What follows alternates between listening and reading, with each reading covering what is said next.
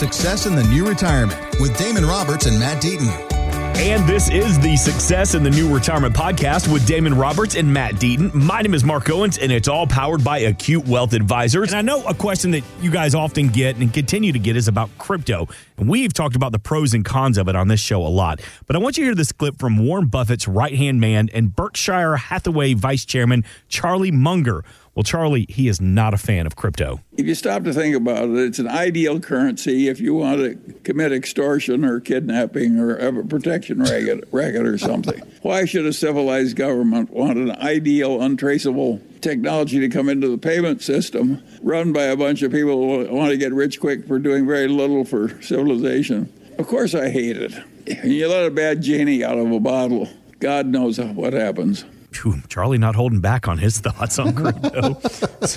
but you know what people are saying is like, oh, Charlie, you know, he's 80, 90 years yeah. old. He's old. You know, he's, you know, it. it's passed by. So, but he does make some good points. But again, what I would tell you, so like crypto is pretty interesting right now because again, crypto spiked, like Bitcoin spiked like big time because this past week, the ruble, the, the Russian ruble, because of sanctions and other things, it fell by 30%. percent mm hmm And the very next day, Bitcoin had a huge influx by like 10% in one day.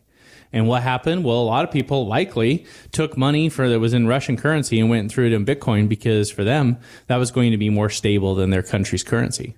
So does it have a place in some of these countries that have, you know, super high hyperinflation and other things? Yeah, possibly.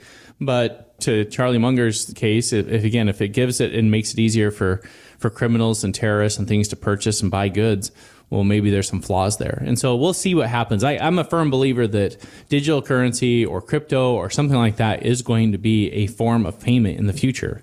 It's just super volatile. And so again, people ask all the time, should I invest in money in that? And I, and I always tell them, look, whatever you're willing to lose, go ahead and invest because again there are plenty of stories where people have made millions of dollars and there are just as many probably more where people have lost lots and lots of money. And so i had a client that came to one of our workshops this past week and we talked in this nonprofit workshop that we do we just talked about everything retirement. She said you know i'd like to come in and ask you a few questions because you talked about taxes and setting up a retirement plan and so through the nonprofit, we sit down with people. We're happy to kind of volunteer our time and, and answer some questions. And she came in and she's like, okay, so I have about $500,000 and 15% of it is in cryptocurrency.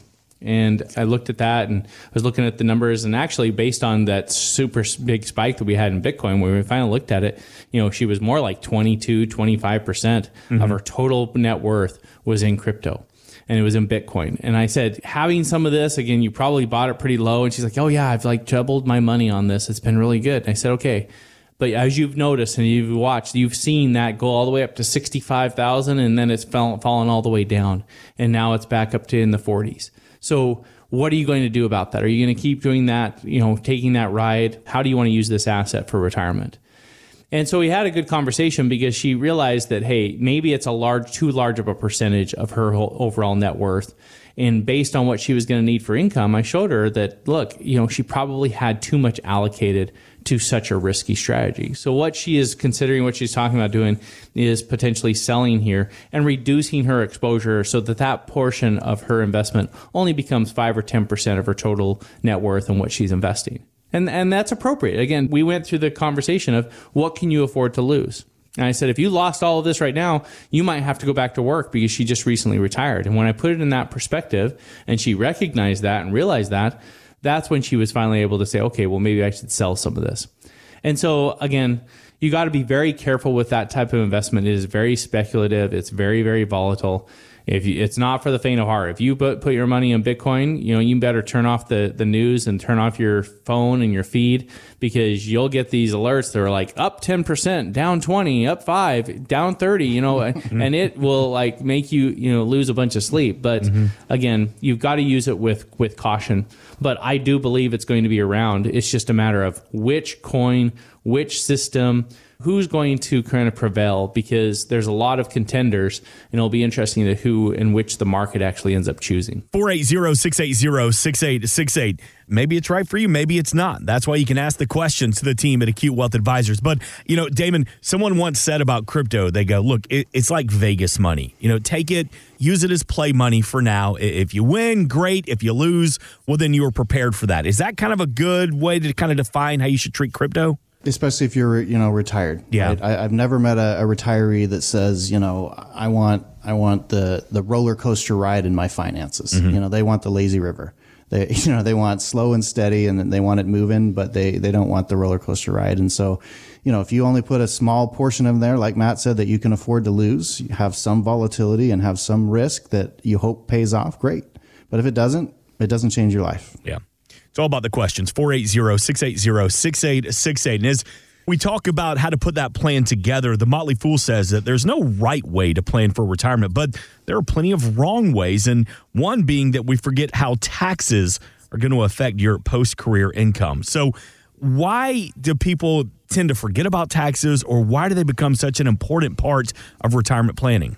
You know, Matt and I believe that uh, this is the one of the most overlooked pieces of, of that retirement plan or that retirement puzzle because, you know, for years and years, people have been putting into the 401ks since there's no longer pensions for most of them.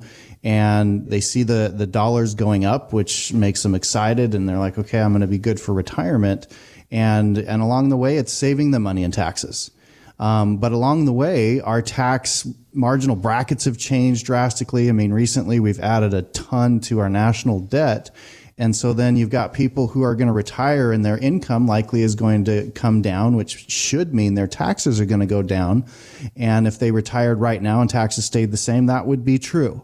But with the national debt looming and we are at historic low rates in taxes, if we're going to fix this national debt, if we're going to make a dent in this, the likelihood of taxes going up is very strong. And if 90% or 100% of your income is coming from Social Security, which is taxable, a pension, which is taxable, and then from your 401k or IRA, which is all taxable, you might be paying more tax in retirement than you are now so, I, so people income. don't believe that sometimes. They're like, how could I be making less money in retirement and pay more in taxes? Yeah. And, and what I kind of share with people is, okay, over the past 20 years, we have had three tax cuts. And so if we, in this country, like Damon was saying, we have rising debt, you know, we have interest rates that are going to go up, which means we're going to pay more on that debt.